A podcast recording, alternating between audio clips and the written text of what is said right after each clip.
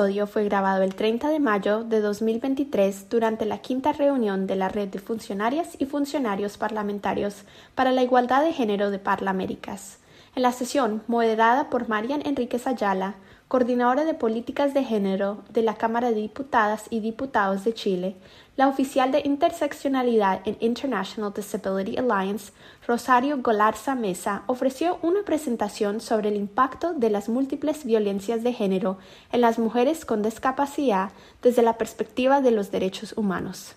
Escucha a Rosario compartir su experiencia personal y profesional y ofrecer recomendaciones sobre la inclusión de esta perspectiva en los protocolos que abordan los diferentes tipos de violencia con base en el género.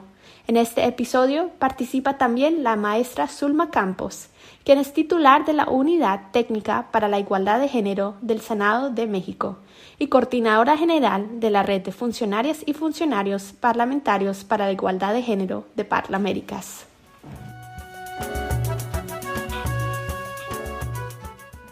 Rosario es oficial de interseccionalidad en International Disability Alliance, es profesional en comunicación social con estudios en materia en educación y mención en estudios de discapacidad con énfasis en los temas de género y derechos humanos y además eh, tiene una trayectoria de más de 15 años de liderazgo, dirección y conducción de diferentes organizaciones de personas con discapacidad visual a nivel nacional e internacional.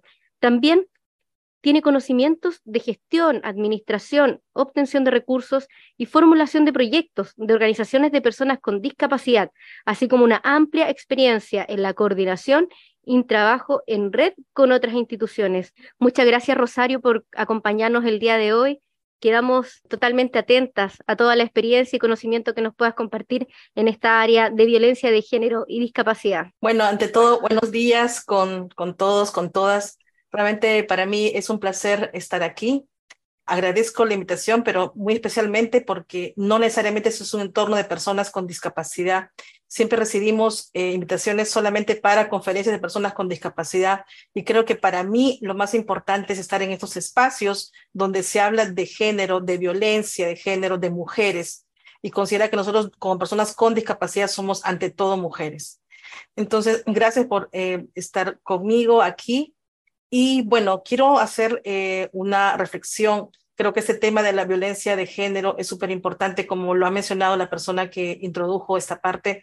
Definitivamente las mujeres con discapacidad tenemos dos o tres, hasta cuatro veces más probabilidades de sufrir violencia. Y justamente la idea de esto es reflexionar y cómo encontrar algunos elementos que puedan ayudar a los parlamentos a incorporar eh, algunas claves para poder eh, realmente enfrentar esto desde una perspectiva de derechos humanos voy a comenzar un poco por hacer una especie de, definiciones muy breves, pero que es bueno tenerlas siempre presentes. Cuando hablamos de violencia de género, hablamos justamente de estos actos de violencia contra personas por su género, específicamente por ser mujeres, pero también contra otras personas con otras identidades de género. Y ese tipo de actos no son solamente violencia física, sino también puede ser de manera sexual, eh, psicológica y también eh, económica. Y cuando hablamos de discapacidad, nos referimos específicamente al concepto desarrollado en la Convención sobre los Derechos de las Personas con Discapacidad, que es una convención que fue eh, promulgada en el 2006, pero que entró en vigor a partir del 2008 y que menciona en su literal E que el concepto de discapacidad es un concepto que evoluciona y por tanto resulta de la interacción entre las personas con alguna deficiencia y las barreras debidas a la actitud y al entorno que limitan su participación de manera eh, parcial o de manera total para que estas personas no puedan participar efectivamente en igualdad de condiciones que otras personas. Entonces, tenemos ese tipo de definición que ya nos habla de no una cuestión eh, que tiene que ver con la parte médica, con la parte rehabilitadora, que la, no está la discapacidad en la persona, sino en esta interacción con las barreras de la actitud y del entorno.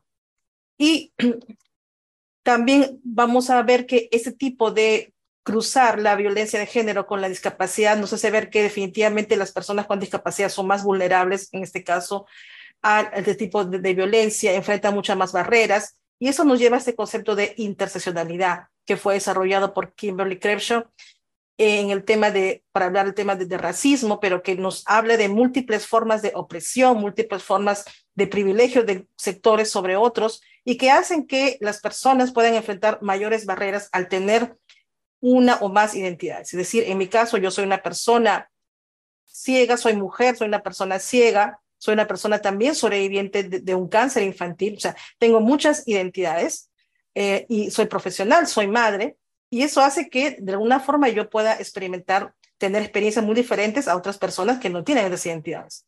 Ahora, en este caso, la, la mirada interseccional lo que va a hacer es que va a hacernos ver cómo las personas con discapacidad, sobre todo aquellas que se encuentran en zonas rurales o en comunidades indígenas, pueden enfrentar muchas mayores barreras, pueden ser llamadas vulnerables. En eso quiero decir, no todas las personas con discapacidad somos de por sí vulnerables. ¿Por qué digo esto? Porque las personas con discapacidad que vivimos, por ejemplo, en la ciudad, tenemos acceso a dispositivos de asistencia, a conectividad a Internet, podemos hacer todas las cosas tal igual casi que las personas sin discapacidad. Sin embargo, las personas que viven en una zona rural, en una zona que no hay conectividad a Internet, que no tienen acceso a dispositivos de apoyo porque no tienen dinero para comprarlos. Definitivamente estas personas son 10 veces, tienen 10 veces más barreras que las que tengo yo, las que tiene una persona que vive en la capital. Entonces, pensando justamente en eso, es que es necesario tener esta mirada interseccional para evitar las formas de discriminación.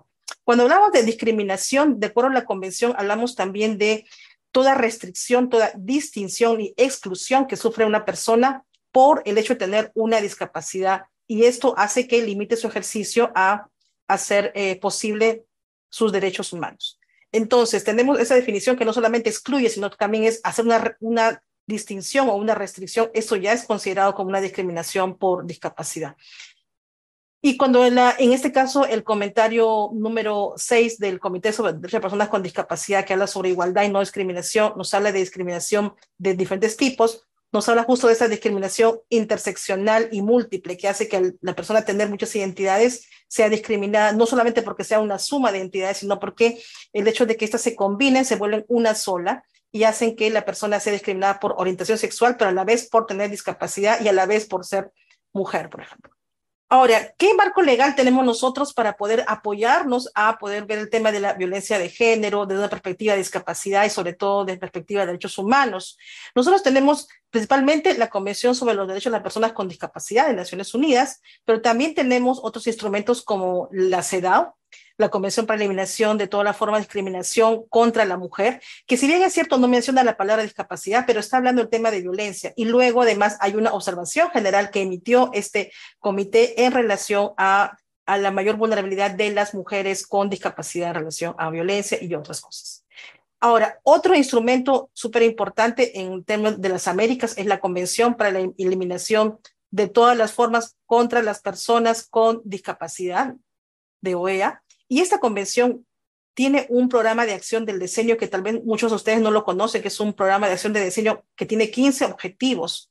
Es un programa para ser implementado justamente para implementar esta convención de eliminación de discriminación contra personas con discapacidad. Sería interesante que en algún momento podamos desarrollar solamente una sesión basada en este documento, que es un programa de acción parecido a los ODS, en el cual los gobiernos que están en OEA se deben comprometer a cumplir ese tipo que tiene que ver con educación, empleo, pero también tiene que ver con violencia, con comunidades indígenas, ¿no? De personas con discapacidad. Entonces sería interesante analizar también esto.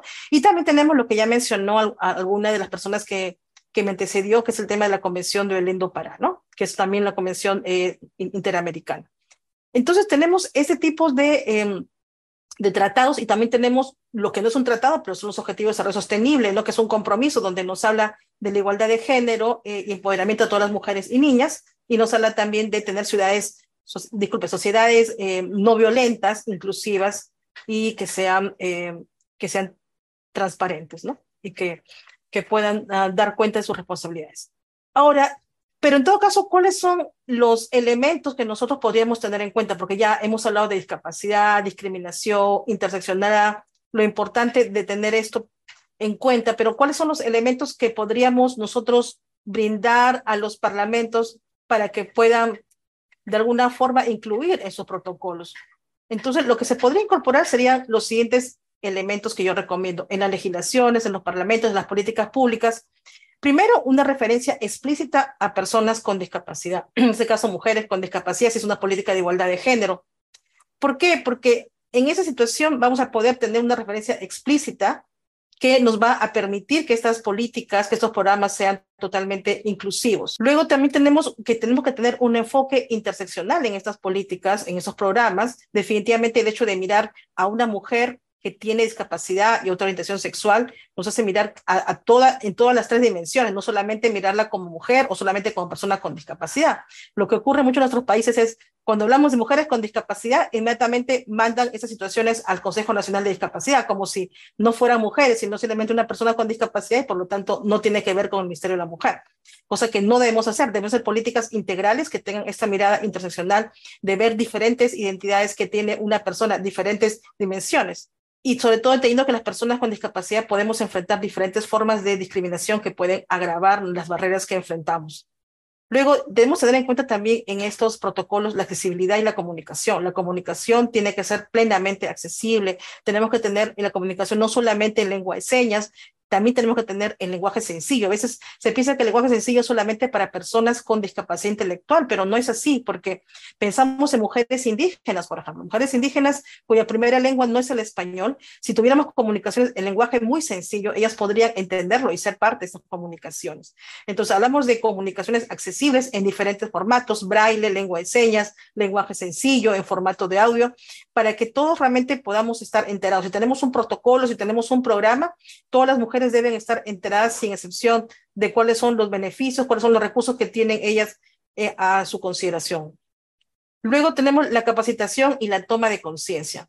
Aquí yo quiero ser muy explícita. No hablamos de sensibilización, porque sensibilización para mí es solamente un momento, es como la Teletón, es el momento, el día en que la gente tiene que dar dinero para una causa y después se olvidan. Por eso hablamos de toma de conciencia, porque es crear conciencia de que en este caso, las mujeres con discapacidad experimentamos discriminación y cómo los servicios de todo tipo deben ser inclusivos, deben preponderar las demandas y las necesidades del colectivo con discapacidad, capacitar a los legisladores, capacitar a los funcionarios públicos y por qué no capacitar también a las mismas mujeres con discapacidad, que muchas de ellas no conocen sus derechos. Entonces, ese es, hay, hay, que hacer como una, una simbiosis. Las mujeres con discapacidad también pueden a su vez capacitar a legisladores. Ustedes pueden contar con ellas para hacer esas capacitaciones y ustedes a su vez pueden capacitarlas en temas de violencia para poder realmente hacer un abordaje más integral y en el que podamos participar todos.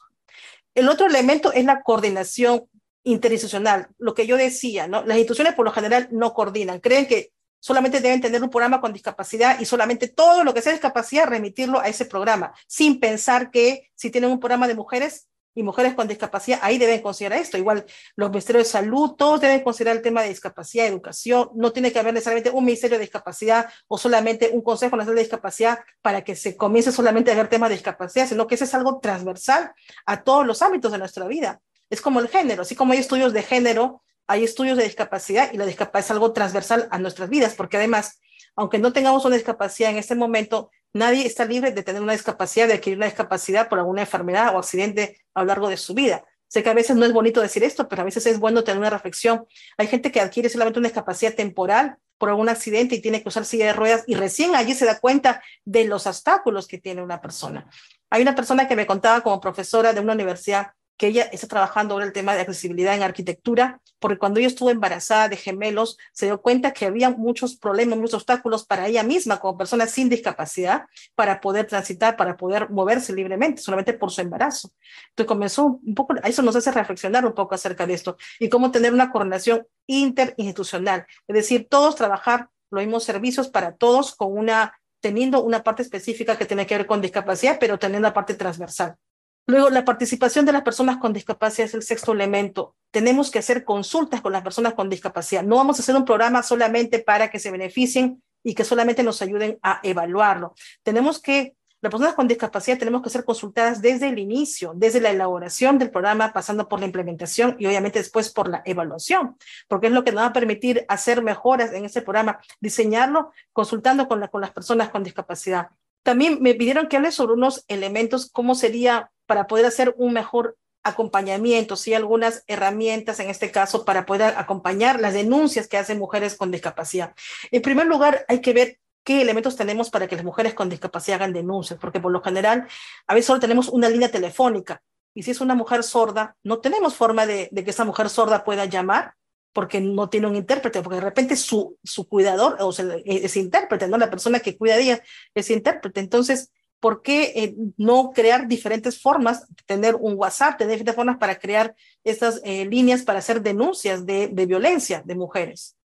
Entonces, tenemos que tener primer lugar, esta diversidad de, de, servicios. Luego tenemos que contar con organizaciones especializadas como herramienta para hacer ese acompañamiento y seguimiento a las denuncias. Por ejemplo, organizaciones que trabajan en el tema de violencia, que dan apoyo psicológico, que dan acompañamiento, pero estas organizaciones tienen que ser capacitadas, porque muchas veces ellas tienen todavía la mirada del modelo médico caritativo y no van a comprender y no van a hacer un acompañamiento a las mujeres con discapacidad como se debería. Luego tenemos también como otra herramienta que adaptar los servicios. Es importante que los servicios se adapten a las mujeres con discapacidad, a la necesidad de las mujeres con discapacidad. Como dije, brindar información en diferentes formatos y ver que realmente si, si es un albergue, por ejemplo, que cuente con las instalaciones accesibles para que las mujeres puedan permanecer ahí en el tiempo que tengan que hacerlo, ver la forma de tener guías de repente si una persona ciega para que pueda ir a algún lugar. Entonces, todo ese tipo de formas que, que hacen que se adapten los servicios. Luego también es importante tener eh, apoyo psicológico a las mujeres, ¿no? Y, que, y también esto, que los psicólogos sepan apoyar, porque hay muchos psicólogos que tienen la mirada médica y que en lugar de eh, acompañar y realmente motivar a las mujeres, al final las terminan desmotivando, ¿no? Entonces, es muy importante tener por eso este tipo de, de, de apoyo, pero con capacitación. Y luego derivar también, otra herramienta es derivar también a las mujeres a servicios de salud inclusivos que conozcan el tema de discapacidad, que hayan sido capacitados para que puedan hacer un poco los servicios que se brinden apoyo, no solamente psicológico, también de repente otro tipo de apoyo.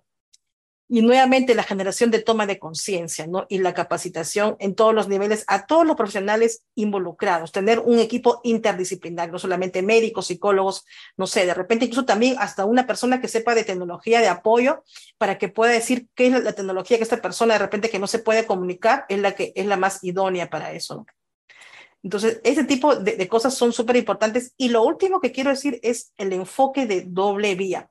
El enfoque de doble vía es súper importante porque nos permite hacer dos cosas. En primer lugar, una intervención específica cuando haya que ver necesidades específicas de, mujeres con discapacidad, por ejemplo, si necesita un ajuste razonable, ¿no? E, en temas de, eh, no sé, una, un lector de pantalla o un ajuste razonable como subtitulado, pero también nos permite a su vez en la otra vía, pues es doble vía, transversalizar la discapacidad, como decía, que la discapacidad sea parte de todos los ámbitos, que no haya solamente un consejo de discapacidad o un ministerio de discapacidad, transversalizar en todos los ámbitos y tenerla en cuenta en todo, pero siempre y cuando conservando esta primera vía que es cuando se requiere hacer intervención específica. Y eso, y eso quiere decir conocer los requerimientos específicos de la persona.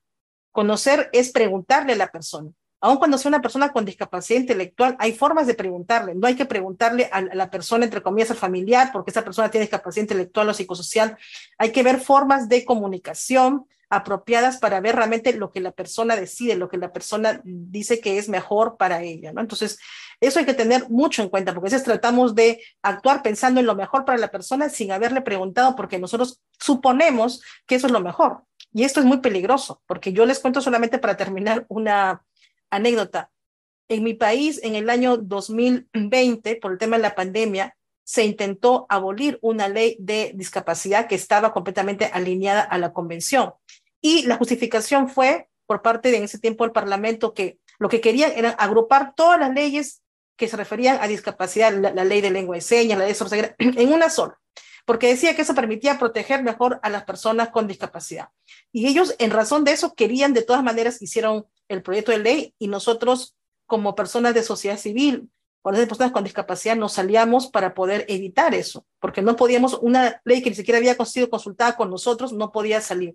Entonces yo termino para decir, nuestro lema como personas con discapacidad es nada sobre nosotros sin nosotros. Como mujeres con discapacidad, nada sobre nosotras sin nosotras. Y nosotros no queremos que se nos dejen atrás como mujeres con discapacidad. Muchas gracias.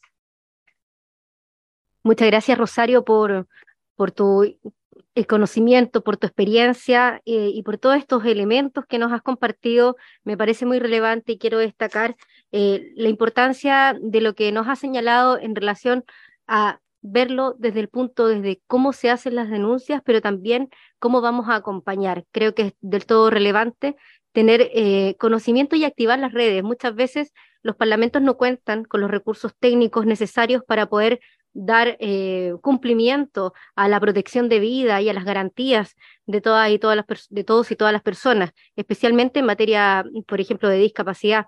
Y creo que eh, queda un largo camino en donde podemos integrar esta mirada interseccional a nuestros protocolos. Y en este sentido me gustaría también eh, dejar abierta la palabra y dar la posibilidad para aquellos que tengan preguntas, consultas o quieran compartir algún tipo de experiencia en esta línea de los distintos eh, parlamentos, de las funcionarias que hoy nos acompañan.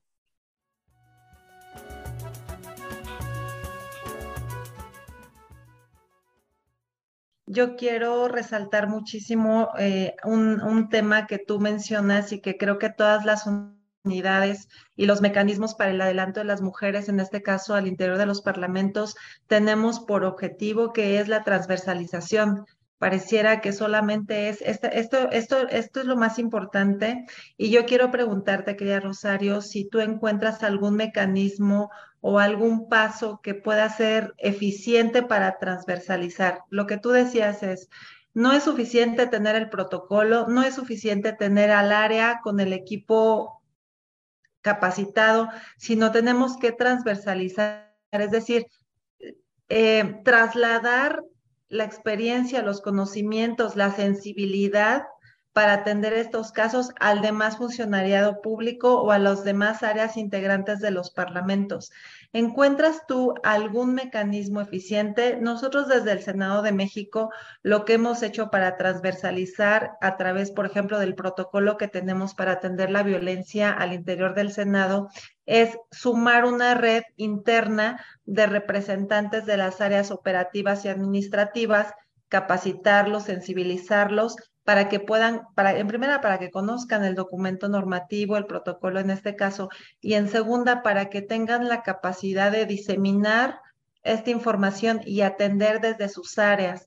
Pero yo quisiera preguntarte si hay algún otro mecanismo que pudiéramos utilizar para transversalizar esta normatividad o estas, estos conocimientos y poder abordar de manera más amplia la atención integral y sobre todo eh, ampliar esta, esta cobertura hacia las mujeres con discapacidad. Gracias por la pregunta. Sí, realmente una pregunta interesante. Yo creo desde mi experiencia también trabajando con otras organizaciones, porque yo primero fui también activista, luego trabajé en derechos humanos para nuestro miembro regional que es RIADIS, la Red Americana de Personas con Discapacidad y Familias, y ahora ya trabajo para una red global que es la Alianza Internacional de Discapacidad.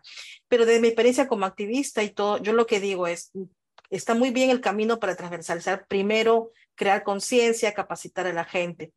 Yo diría que no necesitamos que esta gente conozca toda la convención sobre personas con discapacidad, porque puede ser un poco ah, para ellos complicado. Muchas veces piensan que eso solo lo deben saber los abogados, pero simplemente basta con leer el artículo 1 que tiene que ver con lo que ellos dicen de discapacidad y el artículo 3 que son los principios. Verificar que estos principios que tienen que ver con no discriminación, igualdad de oportunidades, valorar la diversidad como parte de la condición humana, se cumplan en estos protocolos. Si ustedes evalúan y ven que esos principios se cumplen, yo creo que están transversalizando. Y otra cosa, tomar en cuenta cuando hagan cualquier tipo de evaluación, siempre que las personas con discapacidad les digan si se sienten realmente incluidas en este programa, en esta política. Eso es súper importante, por eso es importante diseñar esos programas y políticas del inicio con personas con discapacidad, pero no solamente para decir, bueno, estamos cumpliendo, porque a veces en nuestros países pasan, ah, hacemos cinco consultas con personas con discapacidad, pero al final el documento final no incluyó nada de lo que ellos dijeron,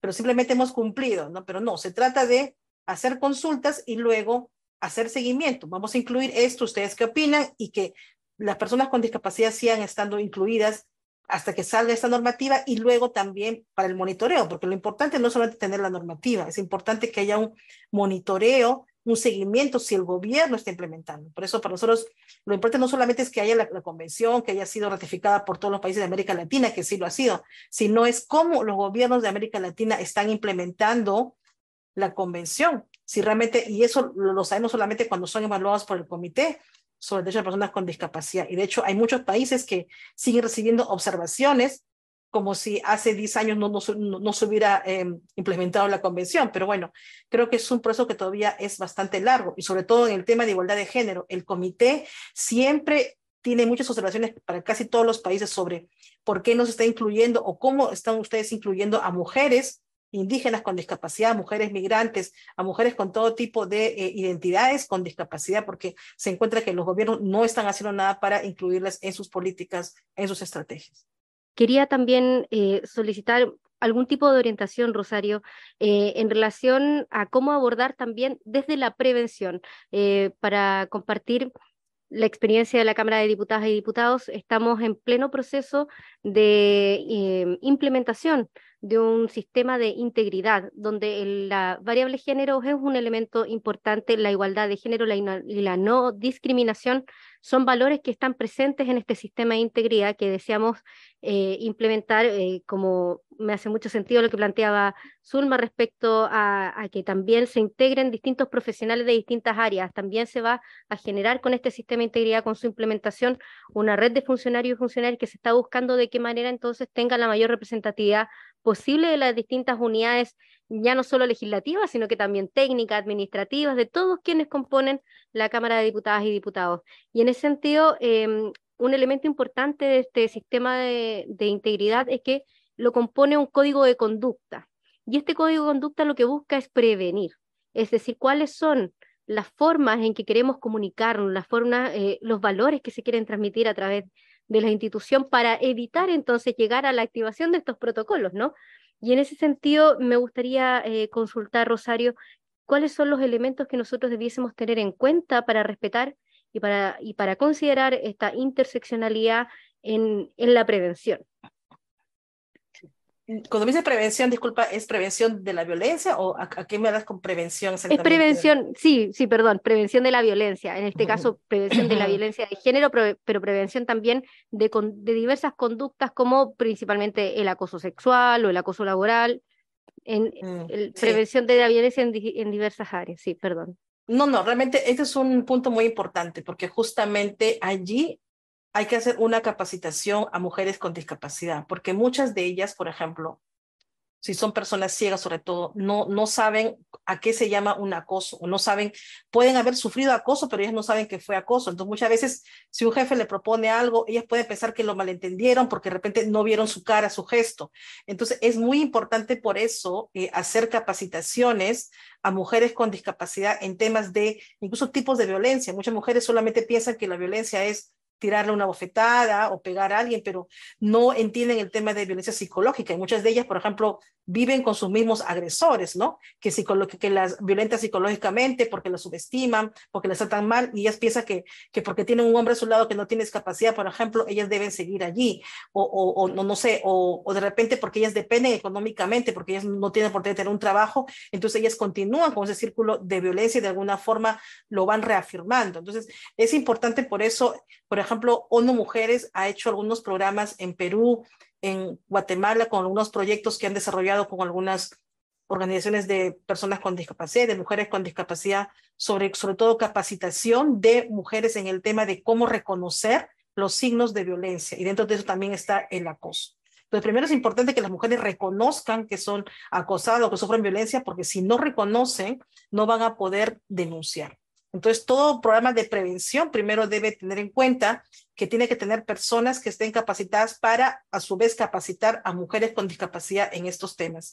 A veces las mujeres con discapacidad incluso no hablan porque tienen tabú y porque muchas de ellas ya fueron abusadas sexualmente o psicológicamente, pero hay que tener espacios seguros. No hay que hacer una capacitación de 50 personas, sino de repente hay que trabajar en grupos reducidos para que estas personas poco a poco puedan identificarse, de repente traer testimonios de otras mujeres con discapacidad para que ellas se identifiquen y vean que realmente así como esa persona pudo sobreponerse, ellas también pueden. Entonces, traer, crear espacios seguros, pequeños grupos y que esas personas poco a poco vayan hablando y después puedan recibir el entrenamiento respectivo y que muchas veces debe ser acompañado incluso con apoyo psicológico.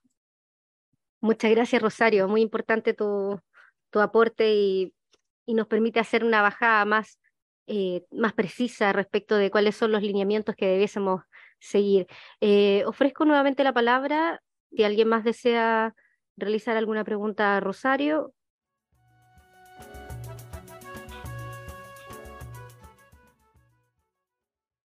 Hemos abordado también eh, las buenas prácticas respecto a qué mecanismos tenemos en los países para evitar la discriminación. Y creo que esto que comenta Rosario es muy importante, sobre todo para identificar de qué manera podemos verificar, ¿no? Ella lo que busca es verificar que efectivamente se estén aplicando políticas al interior de los parlamentos eh, que sean sensibles, que puedan eh, atender de manera importante a las mujeres con discapacidad y que sufren de violencia, es decir, pero, ah, por ejemplo, yo les quiero compartir de manera muy breve, como yo lo he comentado en otros espacios aquí también, eh, que en, el, en México tenemos una norma oficial, la 025 del 2015, y esta norma oficial certifica los espacios laborales que sean libres de discriminación y libres de violencia.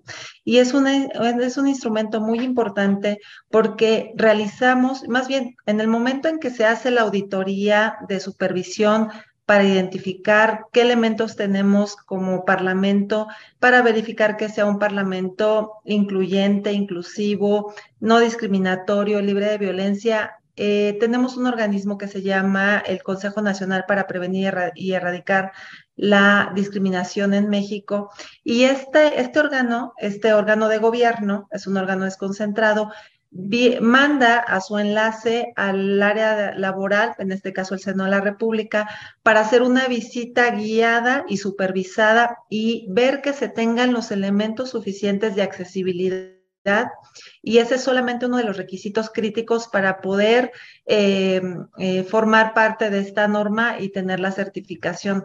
Entonces, esto que nos dice Rosario el día de hoy creo que es muy valioso porque no solamente es tener la normatividad y los protocolos, sino materializarlo y evaluarlo. Entonces creo que es, es, muy importante y bueno, pues yo, yo me quedo con esta importante aportación. Muchas gracias y gracias por el espacio.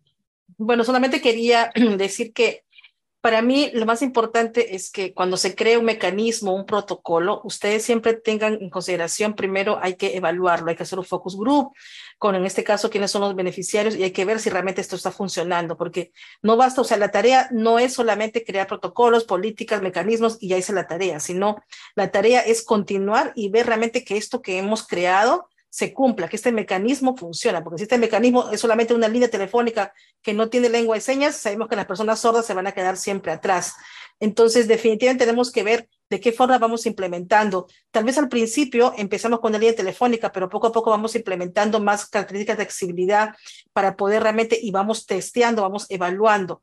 Y solamente así vamos a poder mejorar y vamos a poder tener mecanismos que sean totalmente inclusivos y protocolos que realmente sean incluyentes de los derechos de las personas con discapacidad. Porque la discriminación va a seguir existiendo. A veces la discriminación es muy sutil.